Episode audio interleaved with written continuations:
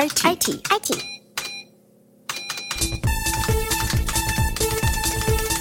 IT. Prozent an Energiekosten einsparen. Sicherheitslücken, die so groß waren, dass LKWs verkehren konnten. Backup, Storage und Virtualisierung. Man braucht Performance, man braucht geringe Latenzen. IT auf die Ohren. IT auf die Ohren.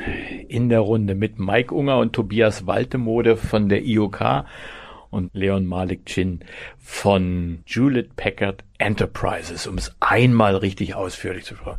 Leon, ich bin in der ersten Folge darüber gestolpert, dass du gesagt hast, ja, und wir sind jetzt mit der Wasserkühlung äh, dabei und das ist effizienter und das ist günstiger. Das, was mir so aufgefallen ist in der Zwischenzeit, legt ihr jetzt in jeden Serverraum eine Wasserleitung? Ähm, nein, das machen wir noch nicht im Prinzip. Noch nicht kommt aber? Äh, ich glaube, dass wir als Hersteller und auch die Kunden gewissermaßen dazu gezwungen werden, weil wenn man sich mal, ich nehme mal das Beispiel Prozessoren, äh, wenn man sich mal die Prozessoren von der Intel, von der AMD ähm, anschaut, als Beispiel zu nehmen, äh, verbrauchen die einfach immer mehr Strom. Und das ist nicht per se schlecht, weil für diesen Energieverbrauch bekomme ich aber halt auch eine immense Leistung. Das heißt, im Prinzip, das, das sagen ja im Prinzip die Hersteller, sagen wir, haben wir eine deutlich bessere Energieeffizienz. Aber faktisch brauche ich für mehr Leistung auch mehr Strom. Das heißt, diesen, diesen Strom, der da im, im Server entsteht und die Wärme, die im Server entsteht, die muss halt irgendwie gekühlt werden. Und das kriegst du einfach teilweise nicht mehr mit klassischen Lüftern hin. Stand heute, die meisten Server haben einfach Lüfter, die sich drehen, aber irgendwann müssen sie so hoch drehen, dass sie so viel Strom verbrauchen, dass es auch nicht mehr nachhaltig ist. Oder dass sie es teilweise gar nicht mehr gekühlt bekommen. Zum Beispiel, wenn ich Grafikkarten und so einen Server verbaue, wo soll die ganze Abwärme hin? Auf ein oder zwei Höheneinheiten? Weil die Kunden wollen Platz sparen, sie wollen wenig Rackspace, aber sie wollen auch wenig Strom verbrauchen am liebsten noch und da braucht man halt irgendwann alternative Kühlmöglichkeiten. Das heißt, wir haben Stand heute immer noch klassische Lüfter, wir haben Wasserkühlung klassischer, wirklich im Rack, wo dann Kalt- und Warmwasser durchläuft. Es gibt Optionen, die nur bis zum Rack gehen. Es gibt welche, die auch ins Data Center gehen. Und dann gibt's halt was Cooles bei der aktuellen Generation. Das nennen wir Smart Cooling oder Liquid Assisted Air Cooling, was auch immer für einen fancy Namen man jetzt hernehmen möchte. Aber im Prinzip ist es quasi Lüfter und Wasser in einem Server kombiniert. Das heißt, die CPUs werden durch eine Flüssigkeit im Prinzip ähm, gekühlt. Das heißt, die Flüssigkeit erhitzt sich, wird durch die Lüfter dann wieder runtergekühlt und das ist ein Kreislauf im Server. Da geht nichts nach außen, da braucht man kein anderes Rack, muss sein Datacenter nicht umstellen. Und das würde ich sagen, ist so eine Zwischenlösung, die auch schon hilft, der Leistung gerecht zu werden, um die Systeme noch effizient betreiben zu können. Aber der Trend mit der nächsten Generation wird dahin gehen, dass man einfach ähm, mehr oder weniger um Wasser im Rechenzentrum nicht mehr drumherum kommt. Und dann ist die Frage, wie bringe ich Wasser ins Rechenzentrum? Ich sehe gerade das Wasser auf der Stirn von einigen Admins, die das hören. Ist es wirklich so sicher, dass da nicht irgendwo mal Wasser austritt? Also grundsätzlich ist das Thema Wasser im Rechenzentrum ja gar nicht so Neues. Also wenn man jetzt zum Beispiel ähm, ja, Kollegen oder Kolleginnen aus dem High-Performance-Computing-Umfeld wirkliche HPC-Systeme nach Wasser fragen würde, würden sie wahrscheinlich sagen, ja, machen wir doch schon seit 20 oder 30 Jahren oder noch länger wahrscheinlich. Weil bei diesen ganz, ganz großen Systemen habe ich schon seit eh und je im Prinzip Wasser im Rechenzentrum, um die Systeme zu kühlen. Auch hier werden sehr, sehr viele Grafikkarten eingesetzt. Das heißt, wir bei HPE haben halt den großen Vorteil, dass wir schon seit vielen Jahren auch große Supercomputer bauen. Wir haben diese HPE Cray-Systeme, Cray haben wir ja im Prinzip mal aufgekauft, oder auch die SGI-Technologie, wem das vielleicht historisch was sagt. Und aus diesen Welten können wir jetzt alles zusammenbringen und das im Prinzip in den Massenmarkt für die Standardserver auch implementieren. Das heißt, wir müssen das Rad nicht neu erfinden, wir müssen die Technologie nur für die neuen Systeme anpassen und das hat sich über viele Jahre bewährt, dass das Ganze sicher ist, ähm, dass da nur ein überschaubares Risiko ist, was einfach die Technologie mit sich bringt. Und dann ist es so, dass wir unser System halt auch so entwickeln, dass wenn da jetzt mal ein Tropfen Wasser austritt, dass da nicht das System direkt abraucht, sondern die Mainboards und Systeme sind so entwickelt, dass man auch mit Wasser im Rack oder im Server die Systeme betreiben kann. Wir wischen uns jetzt alle den Schweiß von der Stirn, das Wasser ist weg und gucken mal ein bisschen in die Zukunft. Du hast gesagt, wir sind so, das ist wie ein Zwischenschritt. Gib uns mal eine Prognose so zwei, drei, vier Jahre weiter. Wie, wie sieht die Kühlung dann aus? Also der Zwischenschritt ist im Prinzip ja diese, diese hybride Lösung, ne? dass ich Lüfter kombiniere mit, mit Wasser im, im Server. Aber das ist wie gesagt der geschlossene Kreislauf. Ich bin überzeugt davon, dass wir mit den nächsten Servergenerationen ähm, deutlich mehr Wasser in den Servern oder den Rechenzentren sehen werden. Und das liegt, wie gesagt, vor allem daran, dass zum einen die Anforderungen höher werden der Kunden. Wir haben vorhin im letzten Podcast auch über künstliche Intelligenz gesprochen. Das heißt, ich habe Grafikkarten, die Anforderungen werden höher, ich muss meine Systeme irgendwie gekühlt bekommen. Dann wird es wahrscheinlich so sein, ich kann jetzt die Regelungen noch nicht für die nächste Generation äh, wissen oder preisgeben, aber es wird dann so sein, dass einige Kombinationen von Komponenten gar nicht mehr äh, im Prinzip aus der Fabrik gehen, ohne dass die Systeme mit Wasser zukünftig gekühlt werden. Und das ist prozentual, da ist eine Aussage zu treffen, ist schwierig. Es kommt immer auf den Kunden drauf an, was für eine CPU hat er drin, hat er Grafikkarten drin oder nicht. Aber ich würde sagen, es nimmt extrem zu und wahrscheinlich in fünf Jahren schätzungsweise meine eigene Einschätzung wird wahrscheinlich jeder Kunde irgendwo mal Rechenzentrum, äh, Wasser im Rechenzentrum haben oder halt dann sein Rechenzentrum irgendwo betreiben lassen, weil ihm da das Know-how fehlt oder das Risiko nicht eingehen möchte. Also die Eingangsfrage, die ich gestellt habe, der Wasserhahn im, im Serverraum wird alltäglich. Ja, im Prinzip gibt's ja heute auch schon in jedem Rechenzentrum Wasser. Ich meine, äh, im Falle eines Brandes oder wie auch immer muss ja auch das Ganze gekühlt werden. Es gibt äh, Wasserleitungen, aber die, die Wasserleitung, der Wasserhahn wird im Prinzip aufgemacht für die Server, fürs Rack, ja. Tobias, im Ostwestfälischen, eure Kunden, wird das eine große Umstellung? Gedanklich wird das eine große Umstellung. Jetzt muss man natürlich sehen, dass häufig Klimaanlagen, und wir sprechen häufig mit den Kunden darüber, dass natürlich redundante Klimaanlagen da sein müssen. Äh, die Splitgeräte haben auch äh, warmes Wasser, kaltes Wasser. Also von daher, ja, Wasser im, im Serverraum ist weitestgehend schon ein bisschen normal. Wasser direkt am Server natürlich nicht. Völlig klar. Und äh, das wird dann schon noch ein bisschen ein, ein Umdenken sein. Ich kann mich noch an eine Diskussion vor einigen Wochen ähm, mit äh, HPE und einem Kunden zusammen ähm, daran erinnern, äh, wo der Kunde schon ein bisschen reagiert hat, als wir über, über die Themen Wasserkühlungen äh, in der Zukunft gesprochen haben. Also das ist noch so ein bisschen ein rotes Tuch, ähm, wird aber sicherlich normaler werden. Und es hat den Hype auch schon im Heimcomputer vor einigen Jahren gegeben, äh, wo ich zu Hause blau blinkende LED-Leisten und blau leuchtende Lüfter hatte und Wasserkühlung in meinem Superspielecomputer. Ich glaube, da kommen wir dann irgendwann auch wieder hin. Ja. Mike, hast du also einen Superspiele-Computer daheim und profitierst davon in der Arbeit? Ich habe äh, zugegebenermaßen keinen Spielecomputer zu Hause, kann davon leider nicht profitieren, aber ich denke, dass unsere Kunden äh, in den nächsten Jahren davon profitieren werden und teilweise auch müssen. Vielleicht noch eine Ergänzung, weil wir das Thema Wasser in den Mund nehmen. Ähm, es gibt tatsächlich, ich glaube, man muss das Thema nochmal anders betrachten. Wir müssen uns einfach mit alternativen Kühlmöglichkeiten beschäftigen. Wir haben zum Beispiel auch eine Partnerschaft mit einem, mit einem Hersteller, wo wir äh, ölgekühlte Server haben und anbieten. Das heißt, es gibt zum Beispiel ein spezielles Öl, was im Server läuft, um, um die Komponenten zu kühlen. Das heißt, es geht nicht nur um Wasser, es geht im Prinzip einfach darum, Öl und Wasser, im Prinzip Flüssigkeiten oder alternativen Kühlmöglichkeiten den Serverbetrieb zu ermöglichen. Und dann sprechen wir halt auch im Prinzip davon, was hat es für Auswirkungen. Es geht ja nicht nur darum, dass ich jetzt meinen Server wieder leistungsfähig bekomme, eine stabile Leistung habe auf einem gewissen Level, oder dass ich meinen Rack wieder voll bekomme, weil ich vorher musste ich vielleicht drei Höheneinheiten Platz lassen, dass da überhaupt noch die, die Kühlung äh, ermöglicht worden wurde.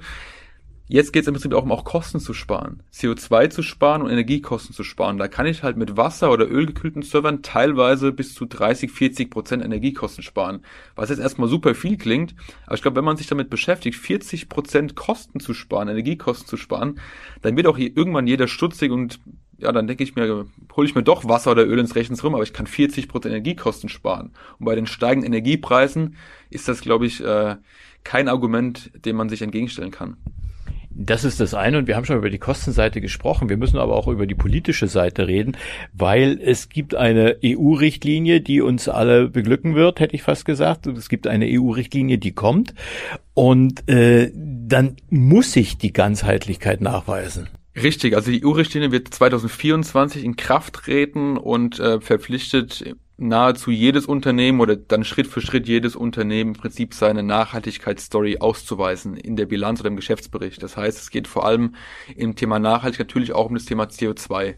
Das heißt, wie viel CO2 entsteht zum Beispiel in einem Rechenzentrum, wie viel CO2 erzeugt das Unternehmen allgemein, aber in vielen Unternehmen ist natürlich der IT-Baustein hat einen großen Anteil, weil natürlich eine große IT-Umgebung, viele Server, viele Switche, viele Storage-Devices und so weiter und so fort, verbraucht halt eine gewissermaßen Menge an Strom und damit einhergehend auch eine gewisse Menge an CO2. Und jetzt ist halt die Herausforderung, jetzt verpflichtet mich die EU, meinen CO2-Fußabdruck auszuweisen. Und jetzt kommt der nächste Punkt. Ist ja schön und gut, dass ich CO2 sparen kann, aber woher weiß ich überhaupt, wie viel CO2 ich verbrauche und wie kann ich es messbar machen? Und das könnt ihr, wir haben im ersten Teil schon das angerissen, das Thema. Wie funktioniert das? Das ist richtig. Also es gibt da verschiedene Methodiken und Modelle. Was wir schon seit vielen Jahren machen können, ist im Prinzip den CO2-Fußabdruck über den Lebenszyklus eines Servers zu prognostizieren. Das heißt, was wir sehr genau machen können, ist im Prinzip, wie viel CO2 entsteht überhaupt erstmal in der Produktion.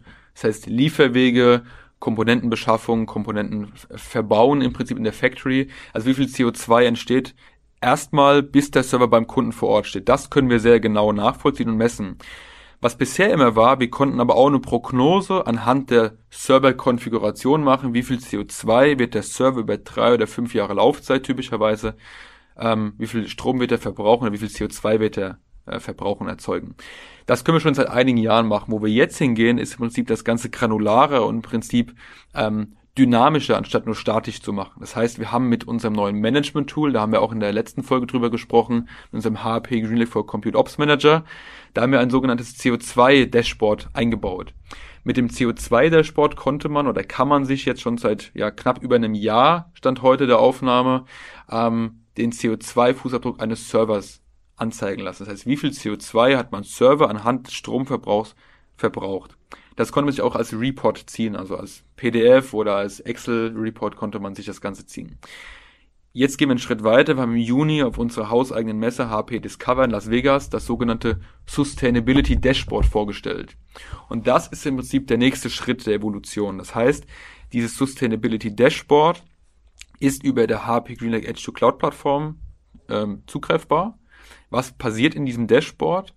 Das wird befüllt durch primär erstmal Serversysteme, HPE-eigene Serversysteme, wo man dann aber nicht nur sieht, wie viel CO2 und wie viel Strom erzeugt, sondern ich sehe auch anhand der Energiekosten, wie viel Kosten entstehen da im Prinzip, kann dann entsprechend Filteranalysen fahren, in welchem Rechenzentrum, welchem Standort wird mehr oder weniger CO2 verbraucht, welche Prozessortechnologie verbraucht zum Beispiel mehr oder weniger Strom, welcher Server verbraucht mehr oder weniger Strom. Ähm, das ist so der eine Punkt. Wir gehen aber auch dahin, jetzt zum Beispiel Marktbegleiter dann auch mit einzubeziehen. Das heißt, im Sustainability Dashboard kann ich zukünftig auch Serversysteme von Marktbegleitern mit einbeziehen und sehe dann, okay, wie viel CO2 verbraucht auch welche Hersteller. Das Ganze ist jetzt auch möglich durch unsere Akquis Akquisition durch OpsRamp, was jetzt auch zur HPE gehört. Das ist im Prinzip die Schnittstelle, jetzt auch multivendor-fähig das Ganze zu monitoren. Und jetzt geht es nicht nur darum, Server zu machen, sondern wir werden auch unsere Aruba-Devices, unsere Netzwerktechnologien integrieren und auch unsere HP Aletra Storage Devices. Und dann habe ich halt über mein komplettes Rechenzentrum eine Übersicht, wie viel CO2 ich verbrauche. Und jetzt kommt's. Wir sind heutzutage in einer hybriden Cloud-Umgebung. Wir werden auch Public Cloud Abonnements mit einbeziehen. Das heißt, Kunden können in einem Dashboard über die HP Green Cloud Plattform sehen, wie viel CO2 verbraucht mein eigenes Rechenzentrum Server, Storage, Netzwerk, wie viel CO2 verbrauche ich in der Public Cloud. Und dann kann ich halt durch Algorithmen sehen, wo sollte ich vielleicht meine virtuelle Maschine hinziehen, um weniger CO2 zu verbrauchen. In welches Land, in welchen Standort, wo sind die Energiekosten geringer? Oder sollte ich meinen Workload jetzt von der Public Cloud zurück ins eigene Rechenzentrum holen, um Strom zu sparen und CO2 zu sparen? Tobias, Mike, wir haben ganz aufmerksam zugehört. Ist diese Lösung für einen Mittelständler im Ostwestfälischen eine praktikable Lösung, dass er sagen kann, Mensch, ich gehe mit meinem Rechenzentrum nach XY einfach, weil der, der Fußabdruck äh, geringer ist, weil die Stromkosten günstiger sind? Hätten wir das einem Kunden vor fünf Jahren gesagt, hätte er uns einen Vogel gezeigt und hätte uns auf seine energiehungrigen Maschinen verwiesen, die ein Vielfaches an Energie äh, verbrauchen äh, im Vergleich zu seinem ähm, IT-Rechenzentrum. Heute ist das schon ein massives Umdenken, gerade weil 2024 ja einiges passieren wird. Ähm, haben die Kunden ja ja, Energie, Energiebilanzen, CO2-Einsparungen etc. nachzuweisen. Und dann sind sie natürlich schon froh, wenn wir ähm, ja Hilfsmittel an die Hand geben können, um zu, schon mal zumindest in dem IT-Thema in die richtige Richtung zu gehen. Und dann werden solche Themen dann schon inzwischen mit offenen Ohren äh, aufgenommen und andiskutiert. Mike, was sagt dein Geschäftsführer, wenn du hinkommst und sagst, äh, ja, Sie wissen, die EU-Richtlinie 2024, haben Sie sich schon damit beschäftigt?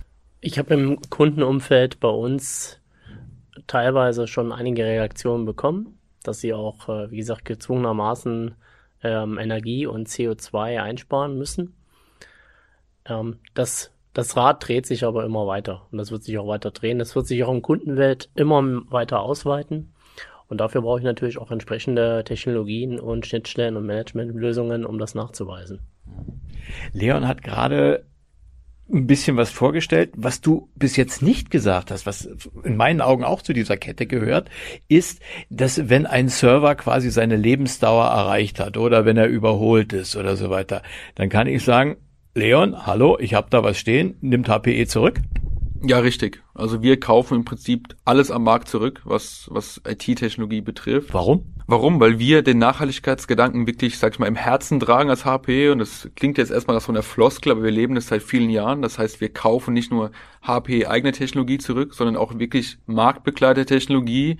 Wir haben einige der weltweit größten Recycling- und Upcycling-Anlagen weltweit als IT-Unternehmen, unter anderem in Europa in Schottland, in Erskine. Ähm, dort werden dann HPE-Komponenten oder wie gesagt Marktbegleiter-Komponenten ähm, upcycled oder recycled und alles, was als Elektromüll im Prinzip übrig bleibt, wird dann entsprechend gerecht entsorgt, zum Beispiel in Autobahnen mit verbaut. Also da gibt es ja moderne Methodiken. Und wir sprechen hier wirklich davon, ungefähr 91 Prozent ähm, der Systeme oder Technologien zurückgekauft werden, werden geupcycelt, also wiederverwendet, eins zu eins in neue Systeme, Komponenten als sogenannte Refurbished-Systeme zum Beispiel angeboten am Markt. Und die anderen Prozent werden entsprechend gerecycelt, um dann die Rohstoffe zum Beispiel einzuschmelzen, wieder zu verwenden. Und wie gesagt, alles, was als E-Waste übrig bleibt, als Elektromüll, wird dann ähm, nachhaltig wiederverwendet, wenn möglich, zum Beispiel in Autobahnen, ähm, je nachdem, was es da für Möglichkeiten gibt. Und das ist, glaube ich, schon ein sehr, sehr wichtiges Thema, dass man auch Nachhaltigkeit äh, wirklich gesamtheitlich betrachtet. Also nicht nur, wie kann ich mein Rechenzentrum jetzt noch nachhaltiger gestalten mit Wasser, wie kann ich meinen CO2-Fußabdruck sichtbar machen, sondern auch wirklich, wie kann ich Lebenszyklus von einem Server oder von, von der IT nicht nur im Kauf und der Verwendung zu betrachten, sondern auch, was passiert danach was kann ich damit machen? Und dann ist es auch so, äh, dass man als Partner, als Endkunde, wie auch immer, dann zum Beispiel auch noch ein Siegel oder eine Urkunde bekommt, wo dann auch dokumentiert ist, was ist eigentlich mit dem mit der Infrastruktur passiert, die ich HPE zurückgegeben habe? Wo ist es wiederverwendet worden? Wie viel CO2 und so weiter konnte ich damit einsparen, dass man das entsprechend auch ausweisen kann? Das klingt alles sehr schön, aber es ist ja ein Kostenfaktor. Alleine, du musst es in Europa einsammeln, nach Schottland bringen, da muss es jemand auseinanderschrauben, muss gucken, passt das, passt das nicht, ist das ein äh, Marktbegleiter, ist das ein eigenes Produkt? Was machen wir damit? Das ist ja ein immenser Kostenfaktor. Am Ende musst du den auch weitergeben, oder? Also grundsätzlich ist es so, dass die, die Komponenten, die zurückgekauft werden, dann zu einem ähm, üblichen Marktpreis im Prinzip äh, ja zurückgenommen werden und dann entsprechend als Gutschrift gut geschrieben werden oder zum Beispiel in Neuprojekte mit verrechnet werden können. Ähm, und ich glaube, heutzutage wird das Thema Nachhaltigkeit auch gar nicht mehr als Kostenfaktor, sondern wirklich als Investitionsfaktor gesehen, weil Nachhaltigkeit auch als Unternehmen ein sehr, sehr wichtiges ist. Wie kann ich eigene Mitarbeiter teilweise hand, äh, halten? Wie kann ich neue Mitarbeiter werben? Wie kann ich mich in Projekten als Kunde, egal ob jetzt als Autohaus, als IOK, als HPE, wie kann ich mich verkaufen? Wie kann ich mich vermarkten? Im Prinzip ist es wirklich ein Differenzierungsfaktor, auch in vielen Ausschreibungen, wo das Thema Nachhaltigkeit ein eigenes Bewertungskriterium ist und durchaus dann auch ähm, immer wichtiger wird in der Entscheidungsfindung. Und deswegen sollte man, glaube ich, auch dann den Kostenfaktor gar nicht in den Vordergrund stellen, sondern wirklich, was kann ich damit auch gesellschaftlich erreichen. Leon hat gerade von der Entscheidungsfindung gesprochen. Tobias, wenn du einem Kunden im Ostwestfälischen anbietest, wenn die Lebensdauer erreicht ist, wenn dieser Zyklus ist, ist das ein Kaufargument? Ist das ein Verkaufargument? Ist es eher Stirnrunzeln, was du da erntest? Ja, inzwischen ist das schon ein Riesenthema. Doch ähm, IT-Schrott stapelt sich bei den Kunden inzwischen, äh, weil Servergenerationen gesammelt werden und aufeinander getürmt werden. Und wir haben ja zwischenzeitlich teilweise drei, vier Jahresrhythmen gehabt, wo IT-Komponenten dann ausgetauscht wurden. Und äh, wenn sowas nur entsorgt werden muss, ist das viel, viel teurer, als wenn ein Hersteller wie Hewlett Packard Enterprise sagt, ähm, wir geben euch da noch ein paar Euros dafür und machen dann sinnvolle Dinge daraus. Und dann ist ein, ähm, ein Unternehmen dann schon dankbar, wenn man ja denen das Problem abnimmt. Also das äh, findet schon offenes Gehör, definitiv. Mhm. Welche Kunden betrifft das? Betrifft das alle querbeet? Autohaus, Klinik, äh, Straßenbauer? Oder gibt's welche, wo du sagen würdest, die sind offener dafür? Nein, das ist lang durch die Bank, ähm, haben die alle ein Platzproblem und wenn ich drei Server oder 30 Server irgendwo hinstelle, ähm, die, der, der Platz ist einfach nicht mehr da, da muss ein Büro rein, da müssen, da müssen äh, Materialien drin gelagert werden oder was auch immer, ähm, aber kein IT-Schrott. Nein, das ist äh, lang durch die Bank. 91 Prozent der Komponenten werden, wie gesagt, man sprechen von Upcycling, dass sie wirklich eins zu eins wiederverwendet werden. Äh, der Rest wird im Prinzip recycelt, also eingeschmolzen, wiederverwendet. Was kann davon verwendet werden? Das kann im Prinzip, äh, klar, Memory-Riegel, CPU-Bausteine können zum Beispiel eins zu eins wiederverwendet werden äh, für Supportfälle. Wenn ein anderer Kunde jetzt noch ein System betreibt, was schon zehn Jahre alt ist, wo man normalerweise kein Ersatzteil mehr bekommen würde, könnte man so ein ähm, entsprechend general überholte Komponente dann in so einem Supportfall verwenden. Ansonsten kann man natürlich äh, Platinenbestandteile, die ganzen ähm, Einzelteile und Rohstoffe zum Beispiel einschmelzen und wiederverwenden der Produktion. Ähm, also das sind so ein paar Beispiele. Also grundsätzlich alle großen eigenständigen Komponenten können teilweise eins zu eins wiederverwendet werden oder wiederverkauft werden dann entsprechend. Äh, und ansonsten können im Prinzip jeder Rohstoff, der irgendwie wiederverwendbar ist, ähm, eingeschmolzen werden. Ja. Mike, wir machen jetzt mal eine Wunschliste auf. IOK an HPE. Was wären deine Wünsche, die dieser Hersteller bringen muss, damit du es bei deinen Kunden einfacher hast? Dass äh, der Hersteller schon die Möglichkeiten anbietet, äh, die Sachen auch zurückzunehmen oder zurückzukaufen, je nachdem. Dass die Nachhaltigkeit natürlich da äh, im Vordergrund steht und dass die äh, Energieeffizienz äh, gesteigert wird für die HE-Systeme oder für die Server-Systeme, dass ich mehr ähm, Leistung aus einem Server in derselben Formfaktor oder vielleicht weniger Formfaktor benötige, um meine Sachen zu erreichen im täglichen Geschäftsbetrieb. Wäre das auch deine Wunschliste oder würdest du die ergänzen? Ich würde die ergänzen, dass die Prozesse dahin sehr einfach sein müssen.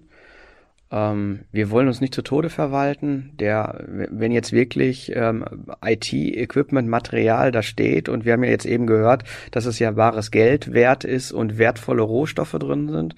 Und ähm, es geht ja wirklich darum, um Rohstoffe ähm, einzusparen, Natur einzusparen dass wir da schnell hinkommen, dass wir nicht erst einen sehr, sehr großen bürokratischen Akt gehen müssen, ähm, bis dass das Material der Kette wieder zugeführt ist, sondern dass wir da wirklich sehr, sehr schnell hinkommen. Also Prozesse verschlanken. Aus meiner laienhaften Sicht würde das bedeuten, dass eigentlich viele gar kein eigenes Rechenzentrum mehr haben, sondern es läuft mehr auf Cloud hinaus. Ich habe das da gar nicht mehr stehen, oder ist das falsch gedacht?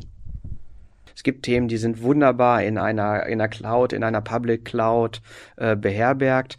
Ähm, ähm, HPE spricht von Edge to Cloud, ähm, also Dinge aus der hinterletzten Ecke dann in die Cloud zu transferieren. Auf der anderen Seite sprechen wir heute von Edge Computing, das heißt, wir bringen wieder Computerleistung in die hinterletzte Ecke, wo sie dann erhoben wird und nachher wieder zentralisiert aufbereitet wird. Also, dass alles in die Cloud geht, das sehe ich nicht. Ähm, dass wir hybrid unterwegs sein werden und äh, Themen in äh, globalen Hyperscaler-Rechenzentren haben werden und aber Rechenleistungen und Daten im lokalen Rechenzentrum beim Mittelständler um die Ecke haben werden. Das wird so die normale Wahrheit sein. Leon, du hast die Wunschliste gehört von den beiden Herren. Nachhaltigkeit, Recycelbarkeit, CO2-Einsparung und so weiter. Was habt ihr noch in, der, in petto, was du jetzt schon verraten könntest, was da kommen wird? Also grundsätzlich kann ich erstmal sagen, im Prinzip sind das ja die, die Punkte der Wunschliste, die ich ja vorher auch schon ausgewählt habe, würde ich fast sagen. Also das Thema Recycling haben wir abgehakt, das Thema Monitoring haben wir abgehakt, das Thema Konsolidierung, wie können die Kunden schmälere Umgebung kommen mit gleich oder mehr Leistung, haben wir auch in dem letzten Podcast schon mal besprochen, was mit der neuen Servergeneration zum Beispiel möglich ist. Ich bin voll bei Tobias, die Prozesse sollten möglichst schlank und einfach sein, um da auch entsprechend nicht noch mehr Verwaltungsaufwand dahinter zu stecken. Ich glaube, das können wir aufgrund der jahrelangen Erfahrung dann auch gut abbilden. Äh, ich würde gerne nochmal auf den Punkt ähm, Cloud kurz eingehen, weil ich glaube, das ist ein Punkt, den man auch gar nicht vernachlässigen darf der erstmal auch so ein bisschen äh, verwaschen aussieht, aber grundsätzlich hat dieses Thema Cloud natürlich auch einen Nachhaltigkeitsfaktor. Und ich gebe erstmal Tobias recht, äh, die Welt ist hybrid. Ähm, so positionieren wir uns ja auch im Prinzip mit unserer HP GreenLake Strategie oder unserer Marke HP GreenLake, wo wir sagen, die Welt ist hybrid. Es gibt so eine Statistik von IDC als Marktumfrage, dass nur rund 30 Prozent der Kundenworkloads eigentlich in die Public Cloud gehen können oder sind, ähm, weil auch nicht jede Applikation überhaupt in der Cloud lauffähig ist. Dann ist die Frage, was habe ich für Datenschutzrichtlinien, habe ich, welches Know-how habe ich auch eine Public Cloud zu betreiben? Und deswegen ist so, dass noch rund 70 Prozent der Workloads beim Kunden on-premise oder in der Co-Location bei einem Partner sind. Und genau diese Welt bringen wir zusammen mit HP GreenLake, wo wir sagen, okay, die Cloud Experience für alle, also alles, was on-premise, sag mal, die 70 Prozent, den bieten wir mit der Plattform und den Tools, die, die Experience und auch das, die finanziellen Freiheiten, integrieren aber auch die Public Cloud Welt. Und dann sagen wir auch bei HP GreenLake, dass wir rund 30 Prozent an Energiekosten einsparen können, diesen Nachhaltigkeitsfaktor. Aber warum? Das liegt im Prinzip auch, wir haben es im letzten Podcast mal kurz angesprochen, wie sah die Welt früher aus und heute. Früher hat man sich halt hingesetzt und gesagt, okay, ich brauche jetzt mal ich sag mal, zehn Serversysteme für die nächsten drei Jahre. Und dann standen die zehn Serversysteme halt da und haben halt irgendwie bei 30 Prozent Auslastung wurden die Systeme betrieben. Aber das ist nicht nachhaltig. Wenn ich doch vielleicht auf fünf Systeme mit 70, 80 Prozent Auslastung gehen kann, was typischerweise so ein optimaler Wert ist, weil man lässt ein System auch nicht bei 100 Prozent laufen, sondern es ist auch schon wieder ineffizient. Aber einfach weniger Systeme effizient auslasten und das im Prinzip so, dass ich trotzdem noch wachsen kann, dass ich das Risiko nicht eingehe, dann nicht schnell genug auf die Geschäftseinwirkungen reagieren zu können. Und durch diesen Wegfall der Überprovisionierung, wie wir es nennen, kann man mit HP GreenLake zum Beispiel, durch diesen Cloud-Ansatz, dann halt auch bis zu 30 Prozent an Energiekosten sparen. Und deswegen glaube ich, dass man neben den ganzen Hardware und Kühlung und Recycling-Themen auch das Thema Cloud und aus HPE-Sicht mit HP GreenLake dann auch ähm, im Nachhaltigkeitskontext mal betrachten sollte. Wenn wir dieses Gespräch, diesen Podcast vielleicht in drei Jahren aufzeichnen, vielleicht in fünf Jahren, und du sagst, man sollte das so und so betrachten, werden sich diese Zahlen noch gravierend verändern? Wenn du sagst, also wir können heute 30 Prozent Energie einsparen, werden wir dann über 35, 40, 45 Prozent reden? Also ich glaube, auch hier ist wieder die Frage, welchen Punkt betrachtet man jetzt. Also ich denke mal, wenn man sich die Weiterentwicklung der Technologien betrachtet, nicht nur was Performance betrifft, sondern auch Effizienz. Vielleicht wie kann ich zukünftig ähm, einzelne Prozessorkerne abschalten und bei Bedarf zuschalten und dann pro Prozessorkern zum Beispiel nur bezahlen. Da gibt es auch Entwicklungen, die zukünftig am Markt kommen werden. Glaub, Lass uns mal ein bisschen aus dem Nähkästchen plaudern. Was kommt da? Ja, im Prinzip ist es eine Zusammenarbeit mit den CPU-Herstellern. Ähm, ich weiß gar nicht, ob das auch alles schon so offiziell ist. Ich glaube, ich glaube tatsächlich von Intel gibt es da auch eine Referenz, wie man da so einen Silicon as a Service macht. Im Prinzip, dass man Prozessorkerne einzeln abschalten kann und pro Prozessorkern abgerechnet wird. Das sind sicherlich Sachen, die vielleicht die nächsten Jahre kommen könnten, um dann einfach diese Prozentzahl noch zu erhöhen, weil ich dann einfach noch granularer Energiekosten einsparen kann, wenn ich nicht nur eine CPU an ausmache, sondern einzelne Prozessorkerne aber komplett ausschalte und dann halt, wie gesagt, auch nur dafür bezahle. Dann habe ich wieder nicht nur den Nachhaltigkeitsfaktor, sondern auch den betriebswirtschaftlichen Faktor. Und ich glaube, dass auch sicherlich noch Potenzial ist in Kühlflüssigkeiten, in Architekturen, wie die Server gebaut werden, äh, vielleicht andere Formfaktoren. Der Trend geht ja auch dahin, die Server zum Beispiel modularer zu gestalten, dass ich Einzelkomponenten wiederverwenden kann. Dann entsteht natürlich auch weniger CO2 in der Produktion, der Entwicklung. Also deswegen denke ich, es gibt sicherlich Potenzial, dass die Prozentzahlen weiter steigen werden ist aber auch ein sehr vielschichtiges Blatt, weil es einfach diverse Perspektiven gibt, die man da betrachten kann. Tobias, wir haben jetzt ganz viel gehört von den Dingen, die kommen werden. ChatGPT ist nur ein Stichwort, Nachhaltigkeit ist in aller Munde, aber die, die praktische Auswirkung, wann ist das für ein Unternehmen hier in der Region wirklich relevant? Das kriege ich noch nicht ganz zusammen. Die richtige Antwort habe ich jetzt natürlich auch noch nicht für dich. Aber am Beispiel der Cloud kann man es vielleicht ganz schön bemerkbar machen. Über die Cloud wird gesprochen seit, ich weiß nicht. 2006. Ja, so vor weit über 15 Jahren hat man damit angefangen, äh, über Cloud zu sprechen. Und wann ist sie so richtig gezündet? Wann war Cloud auf einmal wirklich konkret da? Können wir beide relativ kurz zurückgucken. Ja, genau, als die Pandemie äh, begonnen ist. Da war auf einmal ähm, ähm, die, die Erreichbarkeit auf Daten von überall erforderlich. Datenschutzbestimmungen waren auf einmal erstmal egal. Es wurden Sicherheitslücken in die Fassaden der Unternehmen gerissen, die so groß waren, dass LKWs äh, verkehren konnten. Und ähm, auf einmal war die Cloud da und nicht mehr wegzudenken. Und ähm, ja, das hat viele Jahre gedauert und HPE hat auch Cloud-Themen vor weit über 15 Jahren äh, angefangen, ähm, stark zu, zu positionieren und darüber zu sprechen. Und heute ist sie Realität. Also die Zeitachse, wo ein Hersteller wie eine HPE ähm, Themen andiskutiert und sie visionär in die Zukunft stellt und dass es dann nachher wirklich in die Umsetzung kommt, das kann durchaus schon eine Dekade dauern. Auf der anderen Seite soll dieser Podcast IT auf die Ohren ja auch ein bisschen sensibilisieren. Liebe Entscheider, liebe Geschäftsführer, nehmt diese Themen ein bisschen ernst. Was da auf euch zukommen kann, ist nicht das, was heute und morgen das Geschäft bestimmt, sondern es ist schon auch eine Portion Vision dabei. Ein bisschen schon. Allerdings dreht sich die Welt natürlich immer deutlich schneller ähm, e-, Evolution und Revolution, die Abstände werden ja viel, viel, viel kürzer. Zukunftsforscher aus der Schweiz sagen, dass so viel Evolution wie in den letzten 300 Jahren passiert ist, innerhalb der nächsten 30 Jahre auch passieren wird. Und wenn man 300 Jahre zurückguckt, wie viel Entwicklung und wie viel da passiert ist, wenn so viel dann auch nach vorne geblickt in den nächsten 30 Jahren passiert ist, dann sollten wir lieber gestern an morgen denken und nicht heute anfangen an gestern zu denken. Wir werden darüber reden. Das war erstmal die zehnte Folge von IT auf die Ohren. Herzlichen Dank, Mike Unger, Leon Malik Chin und Tobias Waltemode. In der nächsten Folge, so viel schon als Teaser, Tobias, du bist wieder mit dabei, ist der zweite Tobias dabei, Tobias Herr, und wir reden über IT-Security, über mögliche Bedrohungen und das aus wissenschaftlicher Sicht. Bis dahin, vielen Dank. IT, IT.